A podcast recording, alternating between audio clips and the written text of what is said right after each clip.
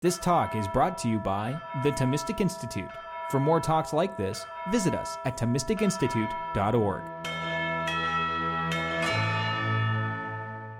I want to talk tonight about Thomas Aquinas' account of what truth is.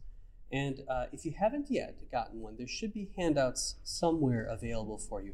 I believe right over there. So if you don't have one yet, maybe just raise your hand. And uh, John? Yes. John can bring them to you. Uh, wonderful. All right. Well, you guys are familiar with what Pilate said to Christ, or at least one of the things Pilate said to Christ, not the only one. But he asked, What is truth? And if you know the t- context well, you know he wasn't asking a philosophical question. But that doesn't have to stop us from asking a philosophical question with the same content. What is truth? And what determines truth? And what is it not? These are the sorts of questions I want us to talk about tonight, and then have a couple practical applications from the talk for our lives too afterwards. So look at your handout. On the front, I start with a, a question. We have what is truth, and let's start first by what it's not. If we can narrow down some things it isn't, we can get closer to what it is on our way. So, what if you just think there is no truth? Might be, might be the case that there is no truth. But when you think about that claim, there is no truth, something goes awry, don't you think? Like there's a problem with saying there is no truth. What's the, anybody see the problem? Some of you are smiling at me, which makes me think, yeah, you do see it. But if I say to you there is no truth, your first response should be, Dr. Paul, what about that claim? You just said a claim to me. The claim was there is no truth. Is that claim true? And then I'm sort of in a pickle, right? If I say, uh, no, that is not true then you say, well, why are you why are you telling it to me? Like you can assert all sorts of falsehoods. Why did you choose that one? Why didn't you say two plus two is five? So I don't want to say it's not true if that's my position, but if I say it's true, I'm immediately contradicting myself, right? I say there is no truth except for the one I just told you, and bracket that one for a moment, and all the rest don't turn out to be true. And there you think, well, that's kind of like special pleading, isn't it? Like your favorite one gets to be true, but all the rest of them have to be false. So the claim like that, a claim that seems to refute itself, there's a technical $5 philosophical term for it. Uh, it's just being self referentially incoherent. When referred to itself, it's incoherent. It's like being a hypocrite, sort of, for a statement. You know, if your mom tells you don't smoke cigarettes and then you see her walking the dog and smoking a cigarette, you're like, Mom, you just said don't do that thing. That you're being a hypocrite. If a proposition says there is no truth, it's doing something similar, isn't it? It's it's presenting itself as true and also claiming there is no truth. So it can't be the case that there's no truth. The next statement, then, or the next question, then, is what determines the truths that there are? If there are some, what accounts for it? And here are some different views people might have. I have on your sheet there, numbers 1 through 4 on the left of the front. Page 1, it's labeled. Well, maybe you think there are some truths, and they're determined by mere belief or opinion. They're determined either individually, like what you believe is true for you and what I believe is true for me, or communally, like what my community believes is true for us and what your community believes is true for you. And I think if we if we examine that, we won't find ourselves having a favorable view of that claim either. And here's why. It sounds good. It sounds in a sense humble to say, I have my truth and you have your truth, and your truth is just as valid as my truth. But when you think about it, you don't you don't really think that. So it can't be the case that if my if I or my culture think the sun is pulled around the earth by a god in a chariot, and you think it's not, it can't be the case that the sun is both pulled and not pulled by a god around the earth. If I think the world is flat and you think it's not, the world isn't going to be both flat and non flat. So it can't be the case that truth is just determined by convention, whether individual con- convention or societal convention. There's something deeper going on than mere we all think it, so therefore it's true. How about power then? Maybe power determines what's true. You might have heard of the claim, might makes right. This is like might makes right, but instead of right being moral, which is typically how that phrase is used, right means correct. Might makes correct. Here, too, you probably think it's false. I mean, even if someone came and vanquished us all and brought a new ideology to us that we all had to affirm or perish, that alone isn't sufficient to make the ideology true. There's a question, you know, surely we have to believe this to live, but is it the right thing to believe? Does it get reality right? Is a question we can ask. So power alone isn't the arbiter of truth either. How about stipulation or definition? A third way that you might think of truth going. Sometimes it is, like when I say a bachelor is an unmarried man, or a human is a rational animal. There, I can be stipulating what the term bachelor means. When I say bachelor, I mean an unmarried man. When I say human, I mean a rational animal. And in that sense, there's truth to the claim that some truth is stipulated or definitional truth. But not all truths function like that. Like, here's a truth there's more than 20 people sitting in this room. And that's not made true by definition or stipulation. I don't just stipulate the number in here is 20, and then I can move forward like that. 20 has a meaning beyond the stipulation that I give to it. The point then is this while some truths are determined by stipulation or definition, surely not all truths are. So that's not going to work either for being that which determines what's true. How about a last one? I hear this one sometimes. What if it's science that determines what's true? Now, don't get me wrong, science is an excellent discoverer of what's true. But I'm not, I'm not asking us what discovers truth. I'm asking what makes things true, what determines truth. And here, it can't be that science alone is the only thing that determines truth. I mean, think of all the things that you know that are true that you didn't learn through any scientific method. So maybe you know that you have an armpit, and I bet you a dollar you've done no experimental searches to determine whether this is true. If you have, pick a different example. The point, though, is this uh, very many truths that we know aren't determined by means of the scientific method. And in fact, this last claim, the claim that science alone determines what's true, faces the same problem we saw for the very first claim there is no truth. It seems like it's self referentially incoherent. Because if science determines what's true is true, it better be determined to be true by science. Otherwise, it'd be a counterexample to itself. You see what I mean? If there is no truth is a counterexample to itself because the person is putting it forward as a truth. So, likewise, science determines all that's true. Better be determined by science, or else it's a counterexample too. But I defy you to find me the scientific study done by the scientific method that came to that conclusion that all truth is determined by the scientific method. As far as I know, there isn't one. In fact, it's hard to think of what you would even do to try to do a scientific experiment that would come to that conclusion. I mean, say the National Endowment for the Sciences gave a couple wheelbarrows full of money to your university, to William & Mary, just brought them in and said, we need a scientist to figure out whether this hypothesis is true. And the hypothesis is all truth is determined by the scientific method. What would your, I mean, your president would be ecstatic, no doubt, but what would you do next? What, you can build a lab. What would you put in the lab? I mean, Bunsen burners will be of no avail for this question. Graduated cylinders wouldn't be of any avail. Now I think we've reached the end of all of my scientific instrument knowledge. Uh, particle accelerators is another one. That's not going to help you figure out whether all truth is determined by the scientific method. It looks like it's in principle not the sort of thing you could even come to determine by the scientific method. And so, while there is truth, it's not the case that all truth is determined by mere stipulation, or by power, or by what my group says is true, or by science alone. Something else must be the determiner here. And I want to put a, just a pin in that just for now. We'll come back to it later. What's the Thomistic view of what determines what's true? But I just want to show that all the things I've talked about so far, they fail at giving us a good general answer to the question what determines what's true. So that's the moral I draw on that front of that page. I don't, again, just to reiterate, I don't mean that no beliefs determine what's true about some beliefs. That's a weird way of saying it, but here's what I mean. Like, how many people believe in the resurrection of the dead? Well, if it's 40%, I don't even know. But if it's 40%, that's determined by what people believe, because it's a claim about beliefs. So it makes sense that it's determined by beliefs. And claims about the military's power is determined by the military's power. So some things are determined by power, and some by uh, some by opinion. But the point is, not all. Not all are determined that way. Okay.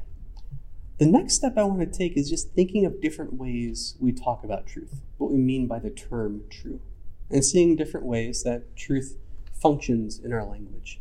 So I've got those four examples there again on page one, the left hand side of the front of your handout. So one example is what you might think of as propositional truth, the truth of a claim. So here I've got the claim, the earth revolves around the sun. And that claim is true. 2 plus 2 is 4. That claim is true. There's more than 20 people sitting in this room. That claim is true. So all of those are one type of truth. Call it propositional truth because it's about the truth of a statement or a proposition. But that's not the only way we use the word true. Sometimes we say things like, John, not Judas, is a true friend. And there we're saying something not about a statement, but about a man. We're saying that guy is a true friend, and that other guy is not a true friend.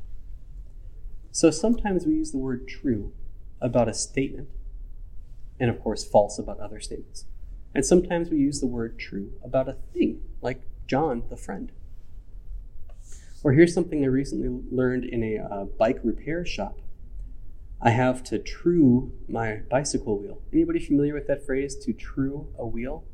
I had never heard of it before, but it means to bring, it means to bring it back into a, a circular shape. I got hit by a car on my bike.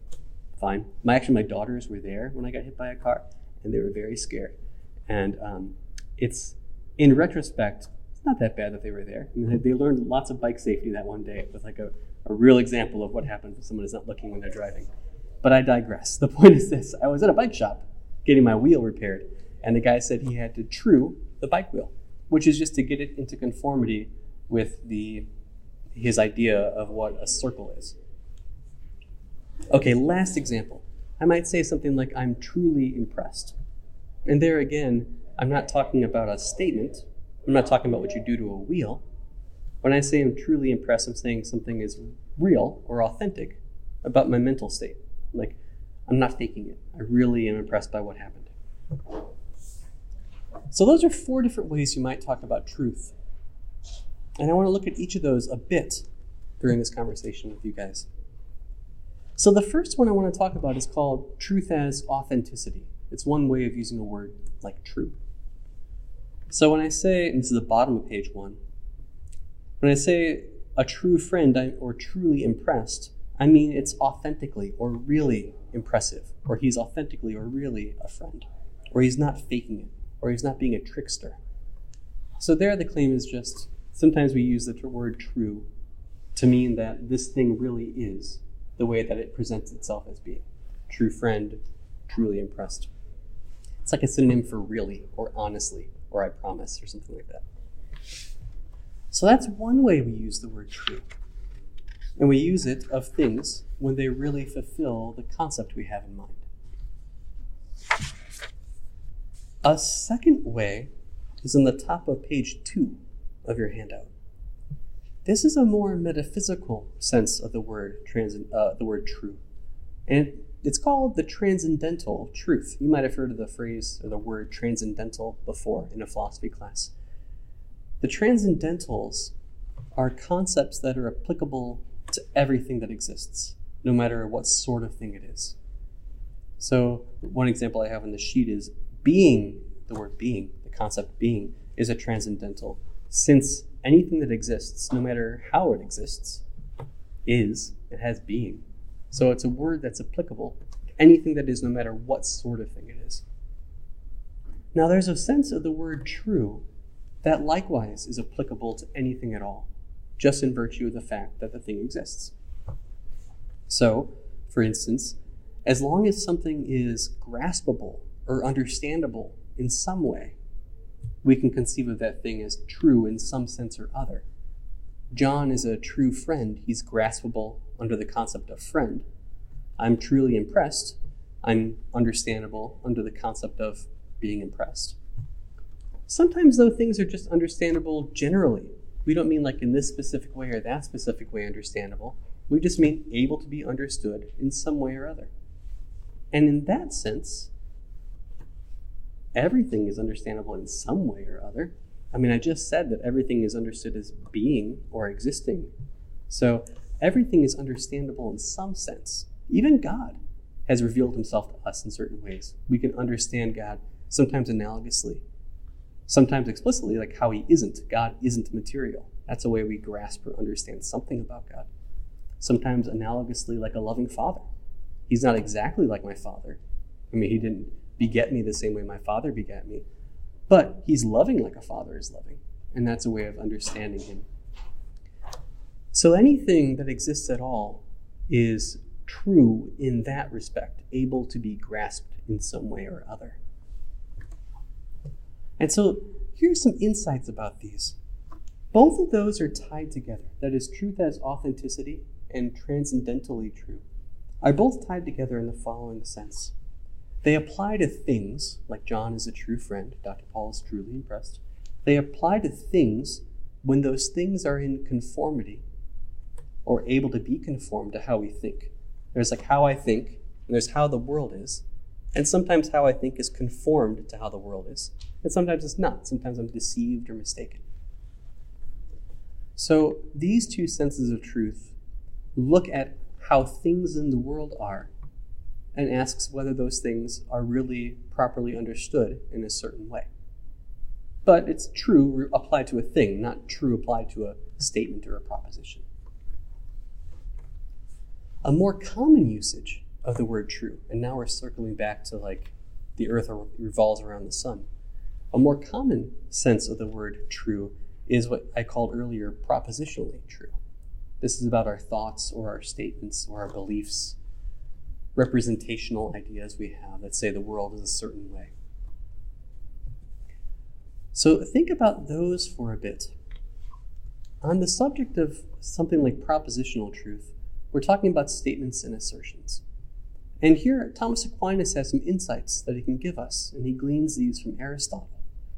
So look at the quotation on the bottom of page two, the right hand side of the front of your handout. There, Aquinas writes in his commentary on Aristotle's metaphysics, he writes, The definition of the true and the false. Truth exists when one says that what is is, or that what is not is not. But falsity exists when one says that what is is not, or that what is not is. Now, Aquinas has a, a gift of being very terse with his language, using very few words and getting a lot out of it. Um, and not everybody, including myself, has the ability to just read dense Thomistic prose and be like, oh, yeah, I totally get it. So if you look at the next page, on page three, you'll see a, a breakdown of those four things he just told us. He says something is true when it does one of the following two things, one or two there. When it says of what is that it is. That's a way of being true. And so, for examples of that, we can say things like dogs exist. That says of things that are, namely dogs, that they are. Or Fido is warm blooded. That says of the thing Fido that it's a certain way, warm blooded, and it is, in fact, warm blooded. Or you can say of what's not, that it's not. So, for instance, you might say there are no dodo birds, and that, of course, is true because you're saying there are none, and in fact, in the real world, there are none, as far as we know. Like, there could be a hidden enclave of dodo birds on some island we don't know about, and then we'd say, oh, I'm saying of what is that it's not. So I'm saying something false here. But as far as we know, there are no dodo birds, and so it's an okay thing to say. Likewise, I say Fido is not scaled, and that is true. Why is it true? I'm saying of what is not a scaled Fido, that it's not. So that's two different ways of saying true things with two examples for each of them. How about the other way? Well, think about when we say something is false. Look at what Aquinas said about that again something is false when it either, this is three, says of what is that it is not. An example is there, I just take the first ones and negate them. So there are no dogs, says of something that is, namely dogs, that they're not, so it's false. Or Fido is not warm blooded, says of something that is, the, the warm blooded dog in the house, that it's not the way it is. Or it says of what is not that it is, It says, for instance, that there are dodo birds, and we know that there aren't, so it would be false. Or it says that Fido is scaled. That's saying of something that's not a scaled Fido, that it is. So you can think of it sort of like polarities. You know, you can get the polarity right, or you can get the polarity wrong, where the polarity is like the statement and its relation to the world. The statement says the world is the way the world is, then it's true. The statement says the way the world is not the way the world is, then it's false. Here we've got two different concepts working together. We've got a concept of saying what is.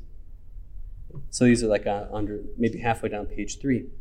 We've got the concept of whether something is or is not. That's telling us whether reality is a certain way, how the world is. And then we've got two there on your sheet saying that something is or saying that something is not. We've got on the one hand how the world is, on the other hand, how it's represented by our thoughts or our beliefs or our statements. And you get truth when you have when you have a connection between the two. You say how it is and it is that way. You say how it's not and it's not that way. In fact, Aquinas says, Thomas says in his Summa Theologica, he says, truth is defined as a conformity between intellect and reality. And we can see how that is, how truth is a conformity of intellect to reality. And notice again that this, this conformity can go two different ways. You can see the very same relation between the proposition or the assertion and the way the world is. You can see it from the world side, or you can see it from the statement side. If you take that same relation, just like you can see father of and son of, those are the same relations seen from two directions. I have a son named Henry. You can say Henry is the son of Dr. Paul, or you can say Dr. Paul is the father of Henry and there you're naming the same relation that we bear to each other, just from two different directions. So, likewise, here, we can think about the conformity that the thing in the world has to the concept. Like John conforms to the concept friend. And so we could say John is a true friend. That guy over there is truly a friend. Or the proposition, the earth revolves around the sun, seen from the other side, conforms to how the world is. You see what I mean? So you can have the same relationship of conformity between the world and our thoughts and just see it from two different directions, seeing it from the world side as uh, truth as authenticity or transcendental tr- truth, or seeing it from the statement side, seeing it as propositional truth. It's the same relation, just viewed in two different directions. Okay when I started, I asked the question what settles or determines what's true? And there I gave four different options and said why I don't think any of them really do the trick of telling us what determines or settles what's true. I think if we look at what Aquinas says, here again, I mean, it's no surprise I keep going back to, uh, to Aquinas.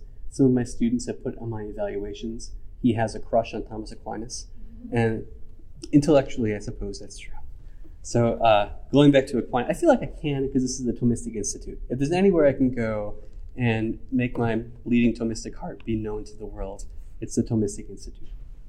But here's what Aquinas says. He says, truth, which is in the soul, but caused by things, does not depend on what one thinks, but on the existence of things. For it is because a thing is or is not that a statement is said to be true or false. So, what determines what's true or false? How the world is determines what's true or false. How reality actually is out there determines what's true or false. That's what does the trick. He says here, truth is in the soul, and here all he means by that is for Aquinas, your, your soul uh, houses, in a sense, your intellect. And it's your intellect that makes these correspondences. It makes the thoughts that either correspond or not with reality. And so when he says truth is in the soul, he just means like it's in your mind when you think the proposition, and then that proposition is true or false based on how the world is. But it doesn't depend on what one thinks. He's here denying that first view we saw where truth is based merely on opinion. He's denying that and saying truth is based on how the world actually is out there. So if the if the invaders come and enforce a new ideology, and you have to believe it or perish, you can still ask, does it get the world actually right? That's a different question. You might one question is, should I at least give it lip service so I don't get killed? A second question is, is the thing I'm giving lip service to true? And of course, those are different from each other. And so power alone can't be what dictates what's true or false. Okay. I'd like to point out now, after that whirlwind through Aquinas' thought on what truth is, some practical applications we can have for this. So, first, I find this sometimes in my students. I, I was saying earlier, Margaret, in the car from coming back from the airport, I was saying I teach this class called Christian Mysteries from a Philosophical Viewpoint. And the class looks at mysteries like the Trinity and the Incarnation. Says, here's what the church says about those things. Just reads doctrinal stuff on what the church actually affirms. Second step is finding the very best arguments we can find against the stuff the church says. So the church says Christ is both God and man. Well, it seems like anything that's God is impassible, unable to be causally affected, and immutable and eternal and outside of time, and all the other magnificent features. And anything that's man lacks those things, isn't unchangeable, isn't not causally affectable, is inside of time, isn't omnipotent. So it looks like there's at least one thing, if the church is right, that's both mutable and immutable, temporal and outside of time, necessary and contingent, all powerful and not all powerful. And that sounds like a bunch of contradictions in a row. What you going to do about that? So that's what we're talking about actually starting next week in the class. What you going to do about that one? So the, the point is this in these talks, we find what the church says, we find the very best objections we can find, and then the, it'd be terrible if I stopped there. And so the church is super wrong. Uh, at the next step is what are the best responses we can find? What have philosophers throughout the ages, including Thomas Aquinas, said to these philosophical objections? Now, what I find with my students is some of them are a little bit scared at the beginning. They're apprehensive to open the book and look. And I think in part it's because they've been forming their lives around something for a while now, and they don't want to see that it's wrong. They're kind of scared to see that the truth is against their view. And what I like to see in this class is after doing this for 14 weeks, they are excited to find more. Like, let's find another objection. What's another good one to consider? And they're not looking for dummy objection, like not going to YouTube and seeing what like dumb people on YouTube say. Did you know that on YouTube people say all sorts of false things? It's unbelievable. Anyway, so they're not going there. They're going to like what are philosophers and theologians saying about these things? The point I'm trying to make is this. We can be wary of trying to figure out the truth because we're scared of being wrong. And, well, Truth, I think, isn't something to be wary of in that respect. All truth, any truth at all, as long as it's true, is going to be in conformity with your cherished beliefs, if you're Catholic or Catholicism, provided that the Catholic beliefs are true.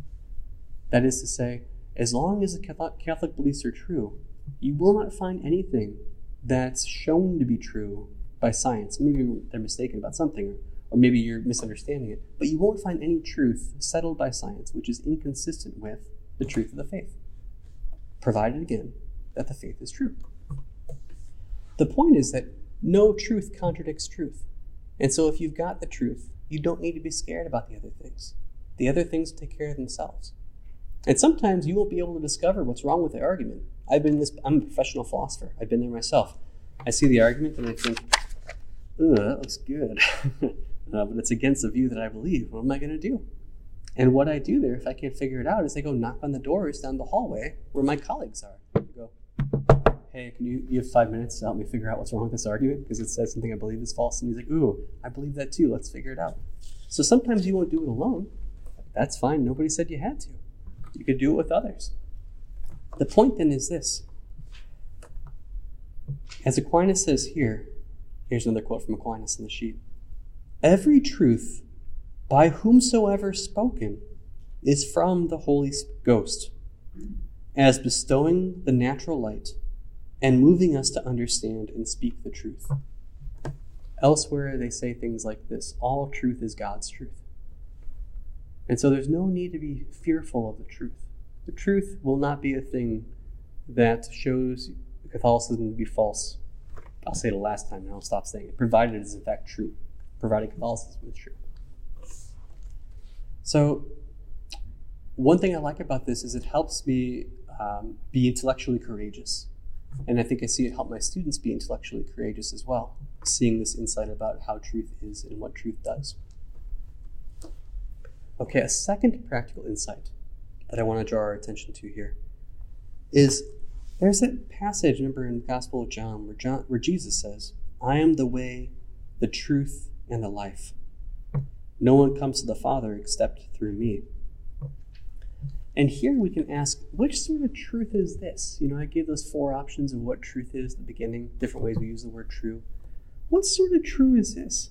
And my the way I like it best, you can read it a couple different ways, but the way I like it best is that he's the truth, and by him we're trued. Trued like a bicycle wheel is trued. And the idea here is this.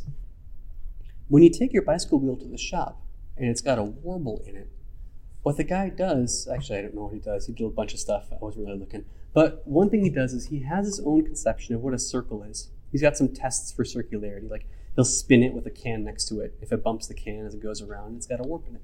So he's got a bunch of tests he does. And his goal is to get this thing he's working on, the bike wheel, conforming to his image of the exemplar in his mind. The exemplar he has is circularity. And he's trying to get the bike wheel conformed to his thought of circularity. That's his truing of the wheel. Well, in what sense is Jesus the truth? Well, for us, he's like the conception of the bike wheel, the conception of circularity in the thought of the mechanic doing the work. But he's so much more than that, too. So, in one sense, he's, he's the thing we're conformed to, to be most truly ourselves. Just like the thought of circularity is what the bike wheel is conformed to, to be most truly a wheel. That's one way that they're the same. But I think the similarity ends there and for our favor, and for this following reason. Circularity itself doesn't help the mechanic out. Circularity is not his beloved friend. And so, in a sense, it's just the mechanic working on his own, making that wheel to be a certain shape. But that's not how it is in the Christian life at all. For us to be trued, to be made in conformity with Christ, for that to happen to us, it's not us on our own or us with some natural mechanic doing jobs and working on us. It's not just that at all. We have divine aid and grace to get there too. And we have real deep personal friendship. Uh, personal friendship with God. It's scandalous to think that we can have that. No longer slaves, I call you friends, is what he said. And you might think, I was getting off pretty well with respect to you being a slave, and now I'm exalted to the status of friendship? It's more than I could ever uh, desire, or more than I can ever earn on my own. And so Jesus is that to which we're trued when we're conformed to the proper image of what humanity is, supposed to be. And to be trued in that sense, to be conformed to the image, involves not merely the mechanic doing the job, like on the wheel, but it involves the aid and the grace of our dearly beloved friend, too, which is more than the wheel can say to the mechanic. So, those are two key insights. Don't be afraid of where the truth will lead, because the truth will lead to the truth. It can't lead anywhere else but truth. And truth can't contradict truth. And secondly, what a joy it is for us to be able to be trued, to be conformed to Christ, and to be so by means of his aid and grace and the aid and grace of our beloved and dear friend. Okay, thanks. And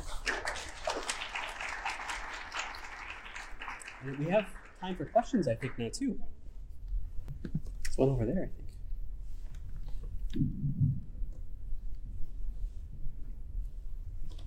Yeah, so, um, so Thomas's definition of uh, propositional truth reminds me a lot of the uh, principle of non-contradiction. Yeah, great, thank you. So the principle of non-contradiction. Has anybody heard of that in maybe a philosophy class that you've taken? Some, some of you? Yeah, good. So the principle of non-contradiction says that no statement or assertion or proposition No statement can be both true and false at the same time in the same respect. So there are some statements that are true and false at different times, like two hours ago I was hungry, and now after this delicious meal that Margaret got me, I'm no longer hungry. So that statement changes truth value over time. No contradiction there. But what if it were true at the same time? I'm hungry and I'm not hungry. Well, maybe I think I'm not hungry, and one of you thinks I'm hungry. We both have the phrase, I am hungry, and you think it's true and I think it's false. Well, those are in different ways, aren't they? Because the I refers to you in one and me in the other. The principle of non contradiction says that as long as you keep all the terms meaning the same thing throughout, so the I's don't do a little switcheroo between me and you in the claims, as long as it refers to the same thing throughout, it can't be both true and false at the same time in the same way. And I think you're right to point out that there's a close parity here between what he says about truth and that view of non contradiction. And the idea, I think, is this for Aquinas and for Aristotle, and almost anybody I can think of in the Western philosophical tradition, you can't have a true contradiction. And so it can't be the case that there are and there aren't dodo birds. You see what I mean? And so it can't be that you it can't be that you have both. It's either one or the other. And how you get one or the other is defined here as Aquinas gives it to us by whether or not, in fact, those things exist. Yeah, thank you.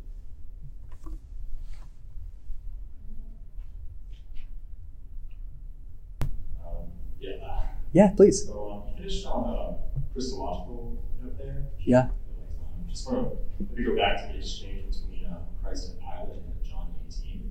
Yeah. What might be the, I guess, ontological significance of that exchange? Um, how did, what does it um, tell us about um, the uh, mystery of our salvation? Yeah. Oof. So you started with an easy one, and then I thought I was comfortable, and then you're like, yeah. uh, I guess here's what I think about that. Uh, I don't know if it's salvific, but it tells us something about the nature of power, at least. So remember when Pilate says it, like I said earlier, he's not making a philosophical point. He's not inviting Christ to enter into a dialogue concerning the nature of truth there. The way I read it, when he says, What is truth? it's sort of like a flippant, like, what does that matter sort of thing. Like, who gives a crap about that right now? That's not what matters. So, what is truth? You know, like, well, who cares about that? So, I think it's showing us the importance of, uh, well, not being a Pilate in the situation, not being a person who cares more about uh, political dynamics than the truth of the thing. Because it's very easy to get wrapped up in a cause and to work well for the cause, even a valiant cause, not that his was, but even a good noble cause, but to do so in a way that you lose your very soul in doing it. So it's, it's important for us to be mindful of the question, what is truth? If it makes you say, who cares, then you better stop and think about what you're doing with your life. Because if you gain, if you win the war about whatever the thing is you're fighting for, but you lose your soul, you lost. You know, you didn't win.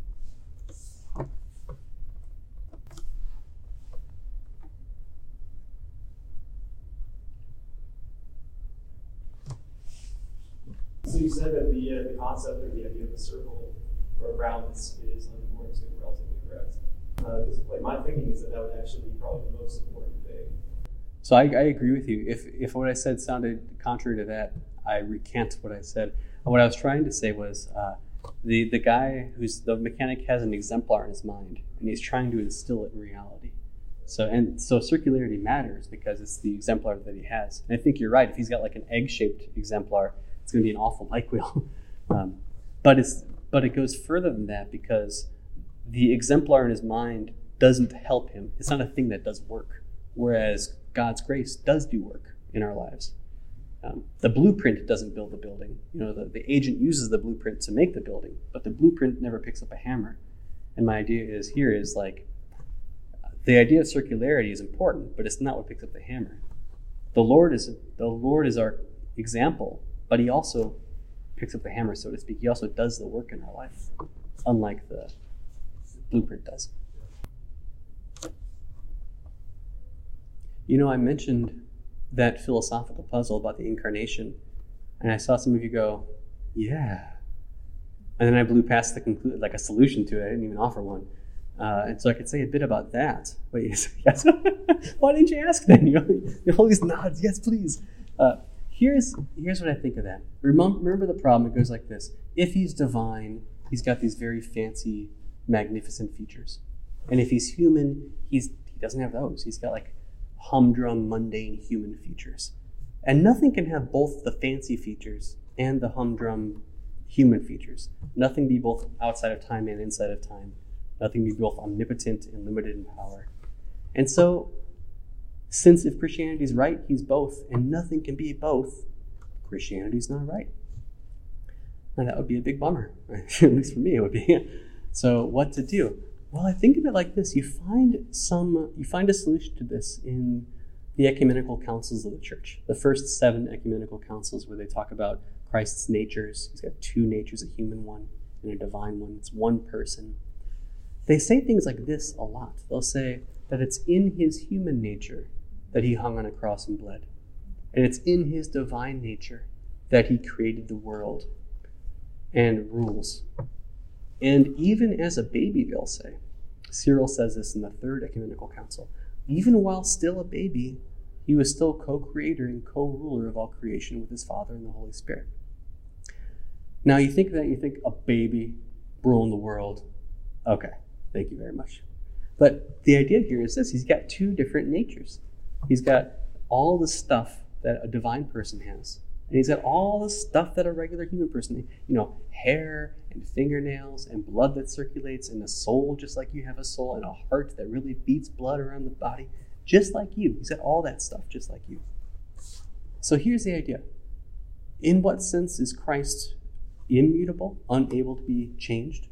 In the sense that he has a nature, his divine nature, which is unable to be like, you know, pushed or pulled, unable to be changed from being one way to being another.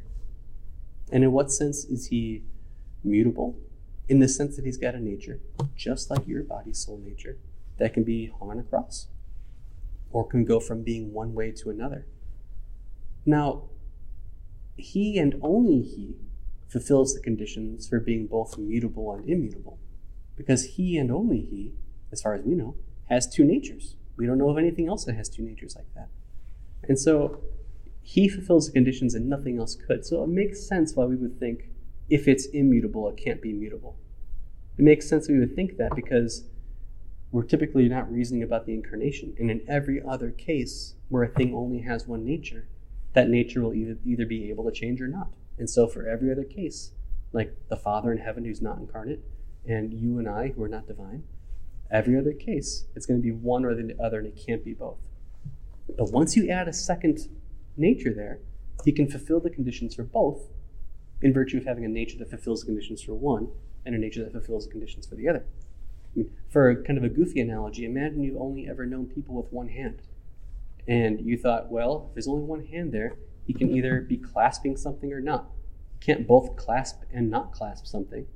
But once you allow that there's it's possible to have a thing with two hands, then the thing can fulfill the conditions for clasping with one hand and not clasping with the other.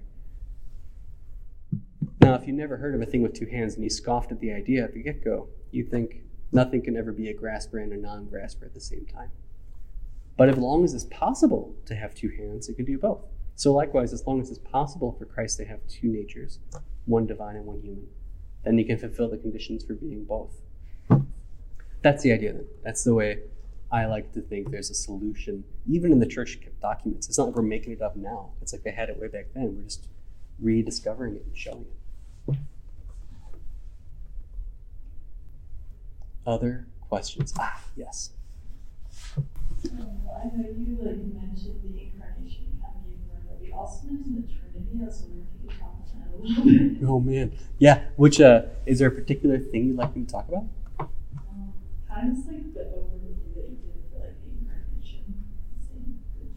Yeah, sure. So here's how the councils talk about the Trinity. I always refer back to the first seven councils because those are the councils of the Christian church that the East and the West both had. The Orthodox and the Catholics accepted and still accept these as unrevisably true statements of the faith. And many, very many confessional Protestants do too. Like the Lutheran confessions of faith, like the Book of Concord, will talk about these first seven ecumenical councils as teaching the truth about these dogmas as well. So I look for the broadest agreement, and I think you find it in those seven councils. Now, what do you find in those seven councils?